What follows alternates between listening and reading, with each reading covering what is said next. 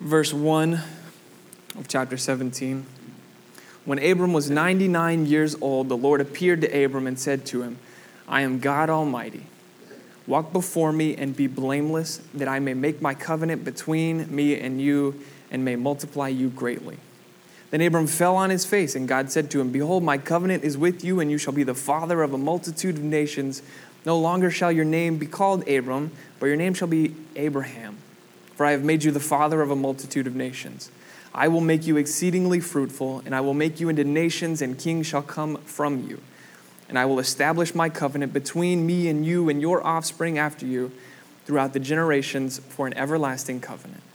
To be God to you and to your offspring after you. And I will give to you and to your offspring after you the land of your sojournings, all the land of Canaan, for an everlasting possession, and I will be their God. And God said to Abraham, As for you, you shall keep my covenant, you and your offspring after you, throughout their generations. This is my covenant, which you shall keep between me and you and your offspring after you. Every male among you shall be circumcised. You shall be circumcised in the flesh of your foreskins, and it shall be a sign of the covenant between me and you. He who is eight days old among you shall be circumcised. Every male throughout your generations, whether born in your house or bought with your money from any foreigner who is not, who is not of your offspring, both he who is born in your house and he who is bought with your money shall surely be circumcised. So shall my covenant be in your flesh an everlasting covenant. Any uncircumcised male who is not circumcised in the flesh of his foreskin shall be cut off from his people. He has broken my covenant. And God said to Abraham, As for Sarai, your wife, you shall not call her name Sarai, but Sarah shall be her name. I will bless her, and moreover, I will give you a son by her. I will bless her, and she shall become nations. Kings of people shall come from her. Then Abraham fell on his face and laughed, and said to himself, Shall a child be born to a man who is a hundred years old? Shall Sarah, who is ninety years old, bear a child? And Abraham said to God, Oh, that Ishmael might live before you. God said, No, but Sarah, your wife, shall bear you a son, and you shall call his name Isaac. I will establish my covenant with him as an everlasting covenant for his offspring after him. As for Ishmael, I have heard you. Behold, I have blessed him, and I will make him fruitful and multiply him greatly. He shall father twelve princes, and I will make him into a great nation. But I will establish my covenant with Isaac, whom Sarah shall bear to you at this time next year. When he had finished talking with him, God went up from Abraham. Then Abraham took Ishmael his son and all those born in his house and bought with his money every male among the men of Abraham's house, and he circumcised the flesh of their foreskins that very day, as God had said to him. Abraham was 99 years old when he was circumcised in the flesh of his foreskin, and Ishmael his son was 13 years old when he was circumcised in the flesh of his foreskin. That very day, Abraham and his son Ishmael were circumcised, and all the men of his house, those born in the house and those bought with money from a foreigner, were circumcised with him. Let's pray. Father, we pray that you would show up and that you would help us. Your word will always be a mystery. It will always be something that we do not understand unless you show up, unless you help us, unless you guide us through your text. And so that's exactly what we pray for, God. Would you come and would you help us? Would you guide us through your word? Would you do surgery on our sinful hearts by your word, by your spirit today? Please help us. And it's in Jesus' name we pray. Amen.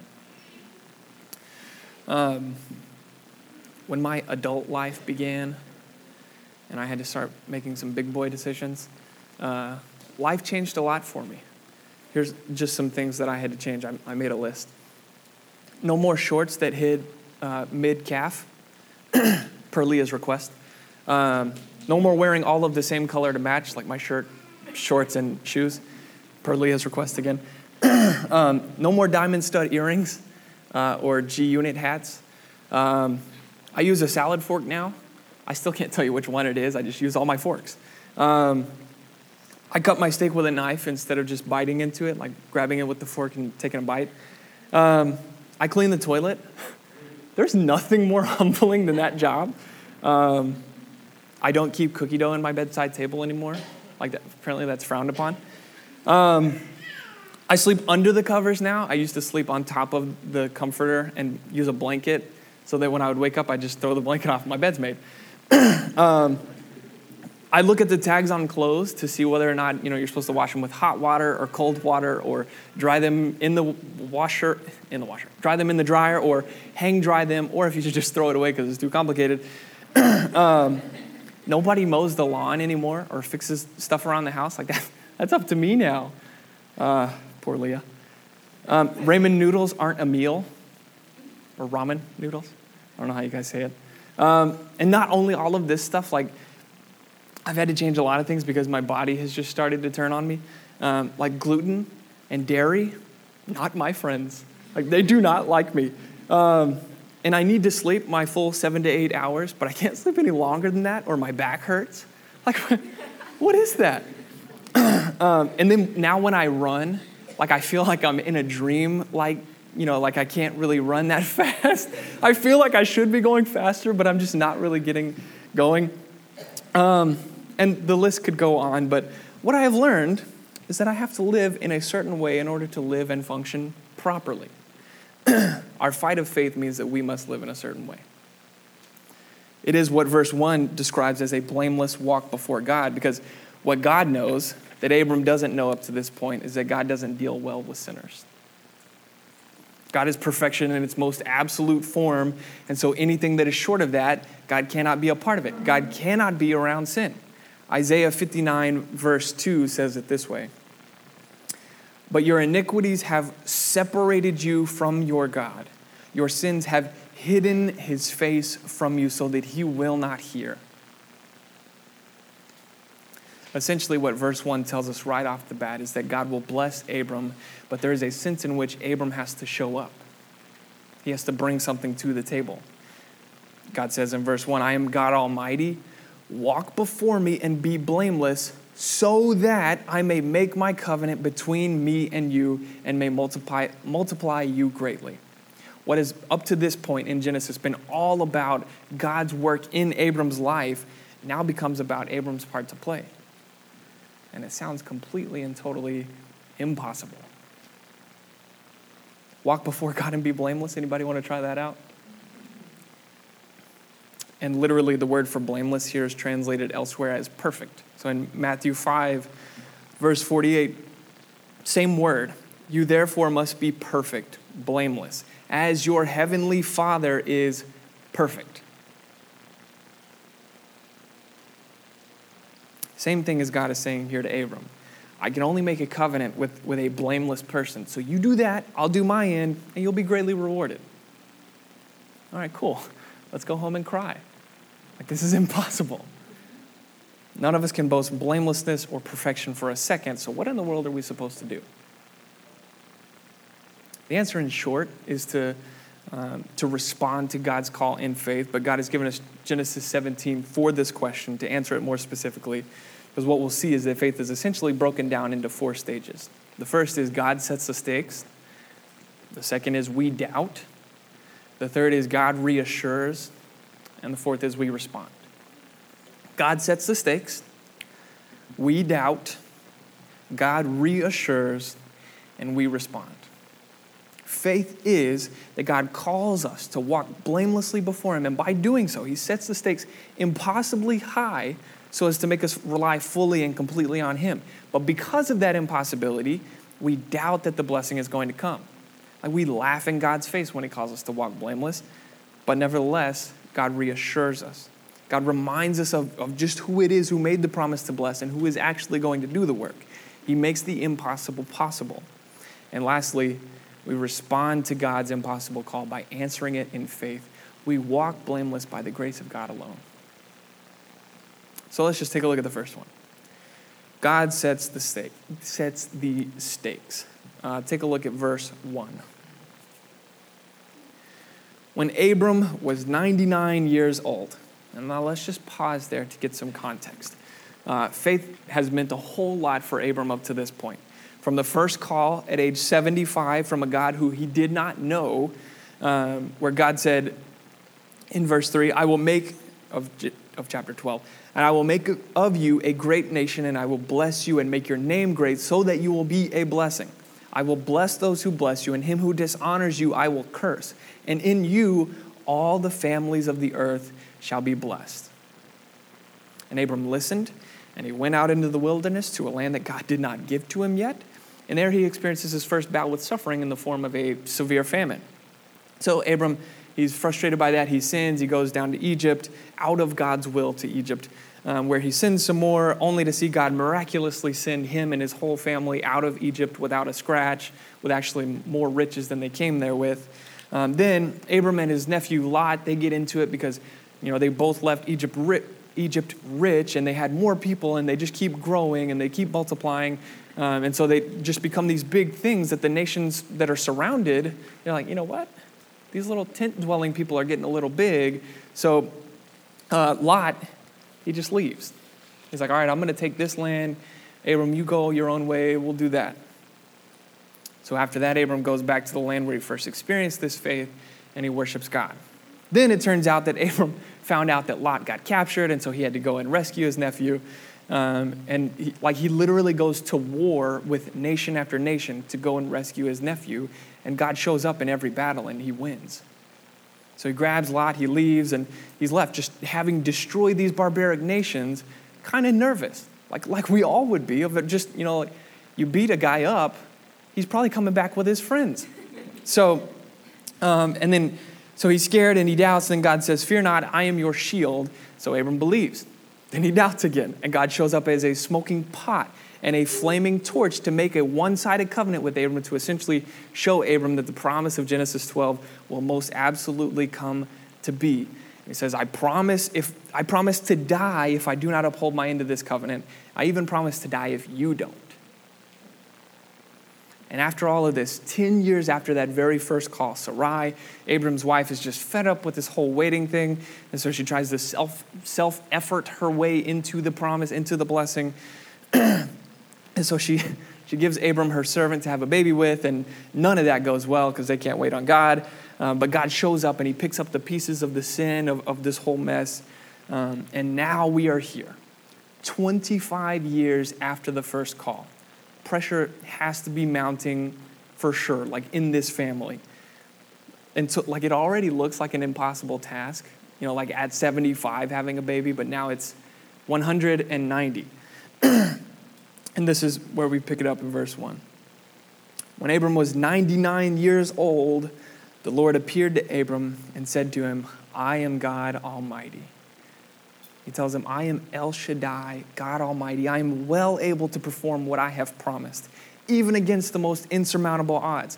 The context of the covenant is already laying stress on God's power, not human helplessness. Then he keeps going. He says, Walk before me and be blameless, that I may make my covenant between me and you and may multiply you greatly. God calls Abram to walk as in an ongoing journey, like a, a pilgrimage of, of life, but it's a pilgrimage of perfection. And then in verse 3, then Abram fell on his face. Abram has nothing to say in the presence of God. He just falls on his face in, the, in fear and awe of the God of the universe. Like men are killed by this very presence. And even the Israelites later, like they tell Moses in the desert, like, you talk to us. Don't let him talk to us because we'll surely die. Um, and even God says, You cannot see my face, for no man can see me and live. And God said to him, continuing in verse 3 Behold, my covenant is with you, and you shall be the father of a multitude of nations. God is just bringing Abram back to the same call as 25 years ago, just reminding him of what is to come. but yet again, he gives him a, a newer look at this promise in verse 5. No longer shall your name be called Abram, but your name shall be Abraham. For I have made you, past tense, the father of a multitude of nations. He gives Abram a new name. So, what this does is it makes Abram a new man. His new name reflects his new status in God's, in a relationship with God. and same with Sarai in verse 15. And God said to Abraham, As for Sarai, your wife, you shall not call her name Sarai, but Sarah shall be her name. I will bless her, and moreover, I will give you a son by her. I will bless her, and she shall become nations. Kings of people shall come from her. God calls us what he sees us. And then in verse 6, God just sets up his side of the covenant. and notice how many time, times like God emphasizes who does the work.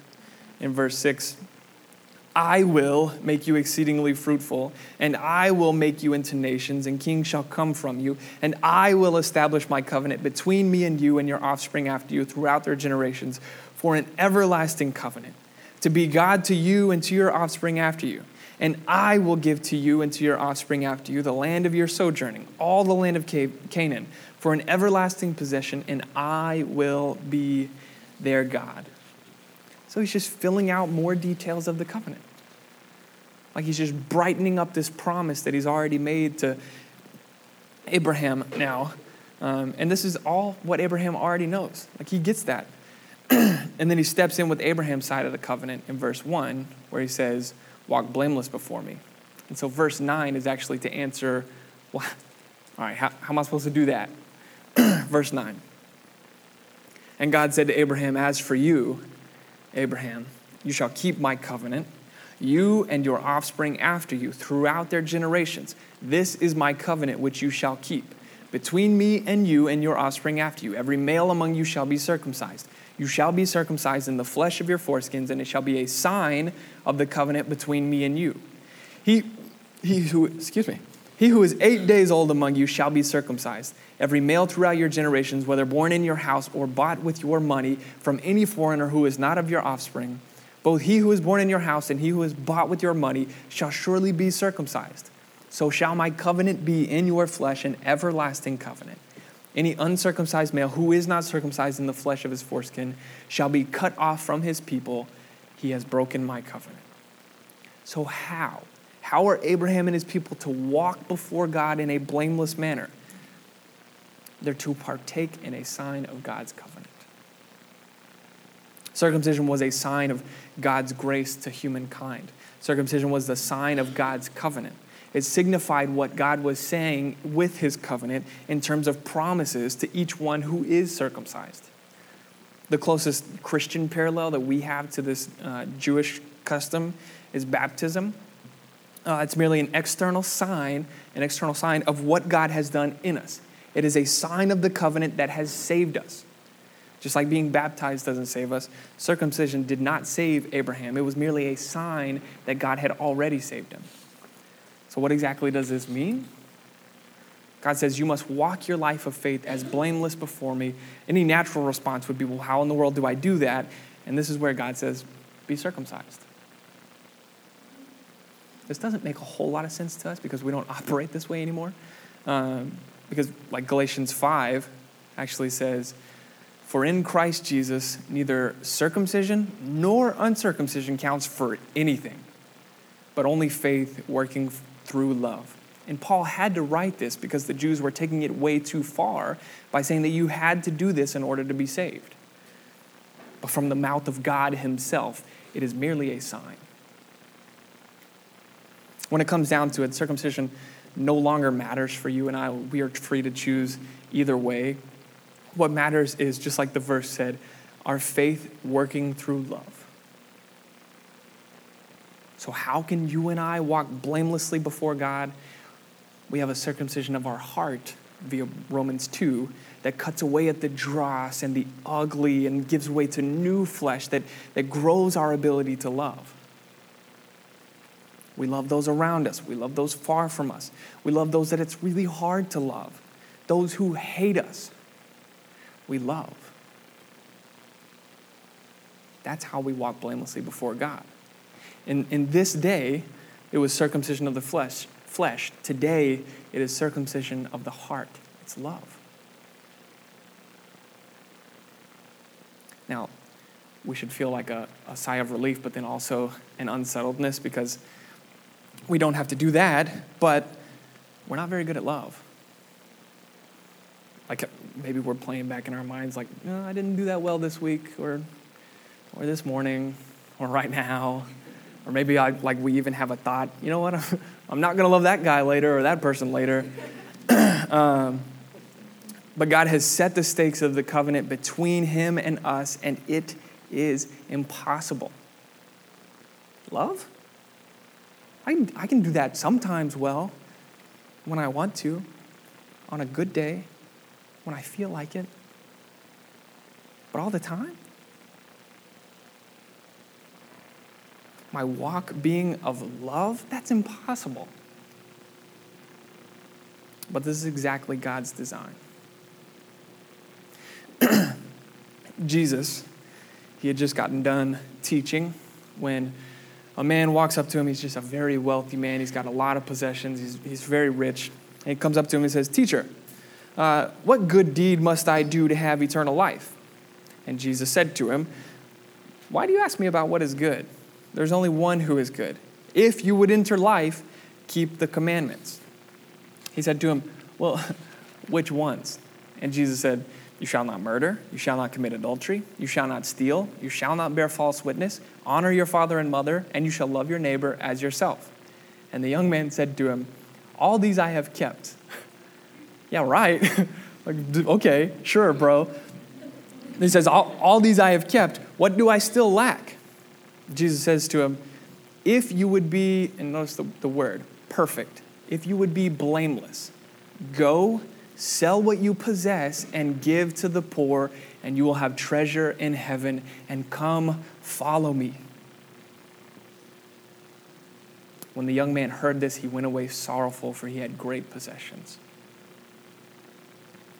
And so Jesus, at that moment, he just turns to his disciples. That guy is already gone. And he says, Truly, I say to you, only with difficulty will a rich person enter the kingdom of heaven.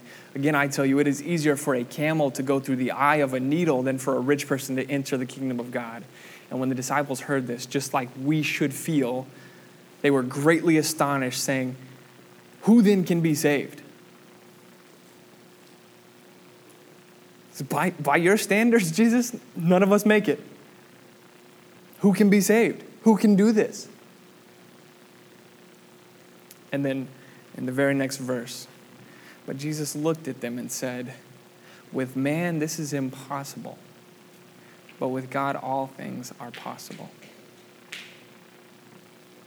God sets the stakes of this blessing impossibly high so that we will depend wholly on Him and so that He will get even more glory from the story there's no way that a mere mortal can walk blameless before the God of the universe, who is perfect in every way. That's impossible unless God shows up. Unless there is a unless that, that mere mortal is with God. It will not happen. This is faith. We all have to come to the realization that this is impossible to do. Walk blameless? I can't do that. God will stack the cards against anything a human being could muster up to show that it is not attainable by human effort. We saw what happened last chapter when humans try to self effort themselves into the blessing. That doesn't go well at all. That blew up into a whole crazy mess. We lean into our only means of attaining impossibilities. What about you? Have you come to anything impossible in your life as a believer? Has God called you to pray for that guy who curses God? Has God called you to love your neighbors? Has God called you to speak the truth in love? Has God called you to any of the thousands of commands in the Bible that seem insurmountably difficult to obey? Be encouraged. God deals in the impossible.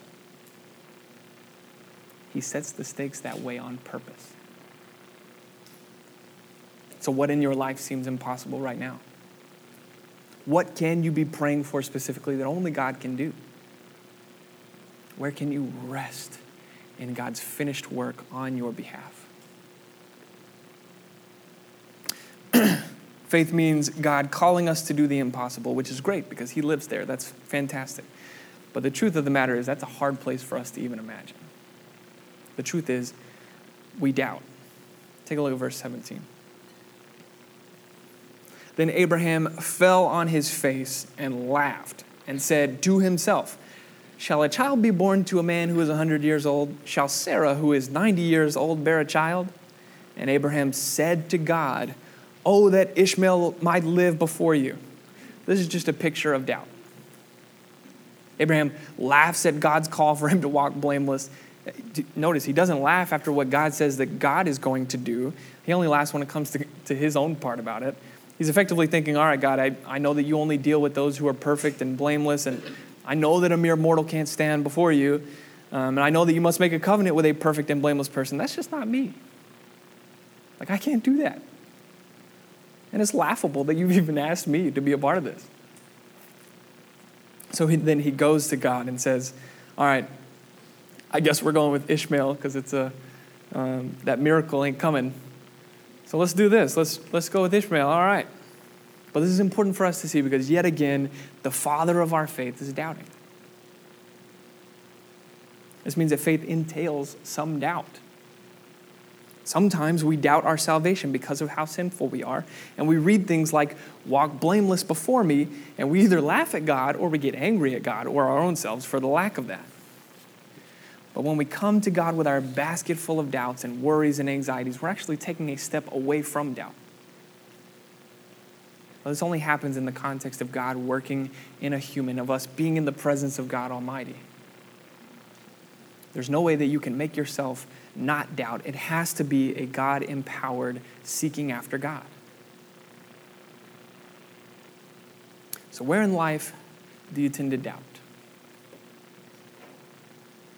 Where do you doubt your walk before God? Where in life do you doubt that there even is such a God or that heaven is a real place? What's happening up here that you can take to your Father? Doubting is normal when it comes to faith. It's, it's part of having faith. And just like seeing God do the impossible, we're actually in a place where if we do doubt, then we get to see God graciously reassure us and remind us of why we shouldn't doubt. But if we never doubt, or if we think that you know, we have it all together, there's no reason for God to show up. If we doubt God, if we take our doubts to God, God will reassure us. Take a look at verse 19. Abram has just said, Let Ishmael live. Like it has to be Ishmael, I guess. God says, No, but Sarah, your wife, shall bear you a son, and you shall call his name Isaac. I will establish my covenant with him as an everlasting covenant for his offspring after him. As for Ishmael, I have heard you. Behold, I've blessed him and will make him fruitful and multiply him greatly. He shall father twelve princes, and I will make him into a great nation. But I will establish my covenant with Isaac, whom Sarah shall bear to you at this time next year. 25 years after the first call, you finally get the timeline. Like, good for you, man.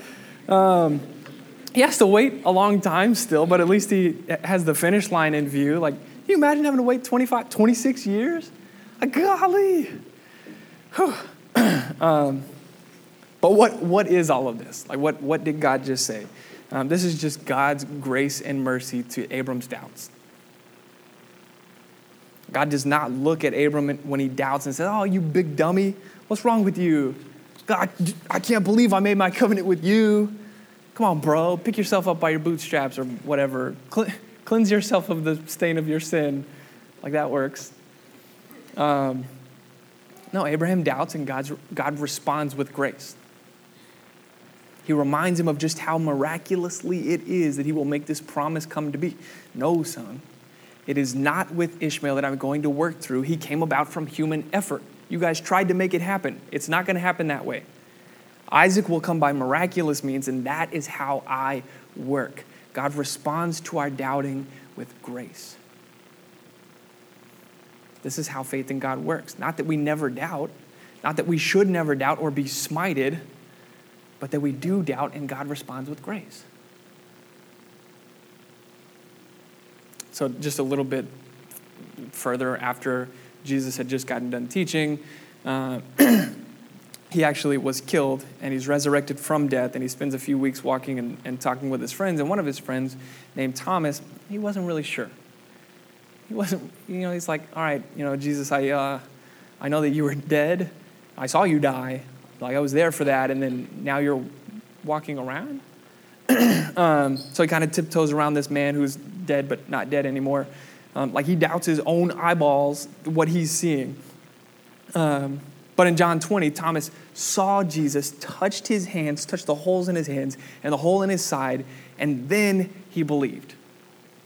Like for all of us, we're like, dude, God was standing in the flesh right in front of you. You had to touch the guy to believe. Like, we don't get to see him. Ah. but that's not how Jesus responds. He responds with grace. He says, Have you believed because you have seen me? Blessed are those who have not seen and yet believe. Just a gentle rebuke. It's not a, dude, what's wrong with you? You don't believe? God's not sitting up in heaven like Zeus, waiting to throw down a lightning bolt at us when we doubt. Forever, until we go home or until Jesus returns, God will respond with grace to those of us who doubt. Why? Why is it that God will respond with grace to us instead of smiting us? Because in Jesus, there's nothing but grace left. In Jesus, there's nothing left but grace for you and I if we are believers in Jesus, God's wrath has been poured out fully and completely on Jesus on our behalf. Because of Jesus, we can be reassured by God in His grace and mercy that Jesus deserved and that we receive so freely. If we are in Jesus, when we read God's word that is full of commands to us, we can look at them and say, I don't know about all this. And God will respond in love and grace because that has been credited to us in Jesus. How do we get to this point? How do we get to this part of the story? In short, we have faith. We turn from our sinful passions in faith that God is better than whatever we are, whatever it is we're trying to uh, find in our sin, whatever we're trying to find, and we turn to God in faith. We actually respond to God's call by walking it out. So we respond. Take a look at verse 23. Then Abraham took Ishmael his son and all those born in his house or bought with his money, every male among the men of Abraham's house, and he circumcised the flesh of their foreskins that very day, as God had said to him.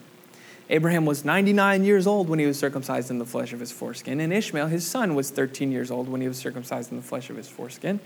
That very day, Abraham and his son Ishmael were circumcised and all the men of his house, those born in the house and those bought with the money from a foreigner, were circumcised with him. This is an act of worship. This is an act of faithful obedience to the call of God, that impossible call. Faith is God calling us to something higher and harder and more difficult than we could ever attain on our own, so that we will lean into Him for strength and empowerment and ability. And by the grace of God, we worship in response. We walk blameless before God. We work hard at obeying the commands of God. But just remember Genesis 15. Abraham has already been made righteous. His righteousness and perfection before God is not circumstantially based on how well he does this walk. That is of utmost importance. He was already made righteous in Genesis 15. That's why Abraham was able to even be in the presence of God and not die. He was already perfect. And then God called him to work. This has to be the, like the calculated response that we have to God's call. We read something difficult in the Bible that God has called us to do, like walk blameless, and we take our doubts to God about our ability to do it, and then we remember God's assurance of our salvation on our behalf. It was not up to us to make us righteous, it was up to God. Then we can work. It has to be in that order. If we work for our righteousness, we will never attain it. We work from our righteousness and our perfection. Faith without works is dead, yes, but works to gain faith is even more dead. We must work from our standing and status in God, not for it. That's why God gave us Genesis 17 in the order that He did. Verses 1 through 8 come before verses 9 through 15. Genesis 15 comes before Genesis 17. God saved him way before He called Abram to do anything. So, what about for us? How do we respond to God's call? We work we do exactly what it is that God has called us to do. We respond to God's commands by doing them, by the effort that God has gifted us. Not by our self effort to make something out of it that will never come. We obey God because God has saved us, not to make Him save us. We love, we encourage, we build up, we walk blameless, we're circumcised in our hearts. In light of all that God has done, we respond in faithful obedience. But only in that order. Knowing full well when it comes to those moments where, you know what, we, we blew it, we did not do that we come back to point three God reassures us. In pretty much every part of the Bible, you will find God reassuring you that it's not up to you and I. So when we sin, we come back to this point three God reassures us of his salvation on our behalf, and then we turn back to God. Say, you know what? I did not do that right, but God, I'm, I'm coming back. But the question still remains how? How is any of this possible? Like, how, how am I even going to hear from God in the first place? Like Abram, how do I know that, I, that God's talking to me? How can I even get to this point? I read my Bible, but how can I really understand and know it and grow in my faith? How can I be a part of something exceptional like this? The answer is only Jesus. This is humanly impossible. This is a lot of information to handle, and maybe we feel like we cannot do it. Maybe we're doubting right now and we think, you know what, man, this really is impossible. But with God, all things are possible. How do we know this? Because centuries after this moment with Abraham, God will perform the most mind blowing miracle in history when he would take on the sins of all humankind in order to die the death that we deserved so that we could live a life that is blameless and spotless, covered in Jesus. And that man said, But with God, all things are possible. In fact, the only way we walk blameless before God is if Jesus walked blameless before God on our behalf. For us, that's our only hope in Jesus, our names are changed from whatever they are now to righteous and blameless and perfect. In Jesus, our eternal status is secured by miraculous means, not by any self effort. In Jesus, all of the perfect work it took to live a life blameless and faultless and perfect before God has been finished. And so now we can stop working for our salvation and blessing and work from it. The reward that comes from such a life that, that God talks about in verse 1 is all ours in Jesus Christ. If we believe, if we turn from our sin day by day, over and over and over again, because it will always be there until, until we go home or Christ comes back. And we turn to our Savior's loving arms that are open wide. So be encouraged today by the grace of Jesus and the Holy Spirit working in us, we can walk blameless before God under the blanket of Jesus' righteousness for us. And we can stand in the presence of God, which we will do forever. This covenant is an everlasting one, after all, with everlasting rewards. It does not stop, there is no end. so just imagine the day you stand before God in the presence of the God of the universe, before you're about to sit in the judgment seat, that does not have to be a scary thought. If we believe, when we read something like that, when we read something impossibly difficult in the Bible, it does not have to scare us. We can, by God's grace, respond in faith. So that's exactly what we're going to do. We're going to celebrate and honor and give praise to God by taking communion together. And so, if you're a part of this family, if you are effectively adopted by God into Abraham's lineage in your forsaking sin and believing in Jesus, then you're welcome to the table. If, however, you have not forsaken your sin and turned from it to believe in Jesus, then I ask that you remain in your seat on the basis of 1 Corinthians but, this is, but if this is you and you're here today, then it's not too late. We are all 40 minutes closer about to the end of our lives than, than when we were when we first walked in. But it's not too late. Don't leave today without knowing for sure that you will be ushered into heaven under the name and blood of Jesus Christ. Turn from your sin. Believe in Jesus as your only way today. If that sounds impossible, you're in the right place. If you're here, though, and, and you're just beaten up by your sin, lean into the faith that God has given you. Allow God to reassure you with the gospel to stand up and keep fighting by grace the fight that God has already won for us in Jesus. For all of us here, uh, this is our prayer. Father, thank you for the grace of making this life impossible to live without you. Thank you for allowing me to doubt. And thank you for your reassurance to me in the gospel of Jesus Christ. Help me to press on by your grace in this grace today.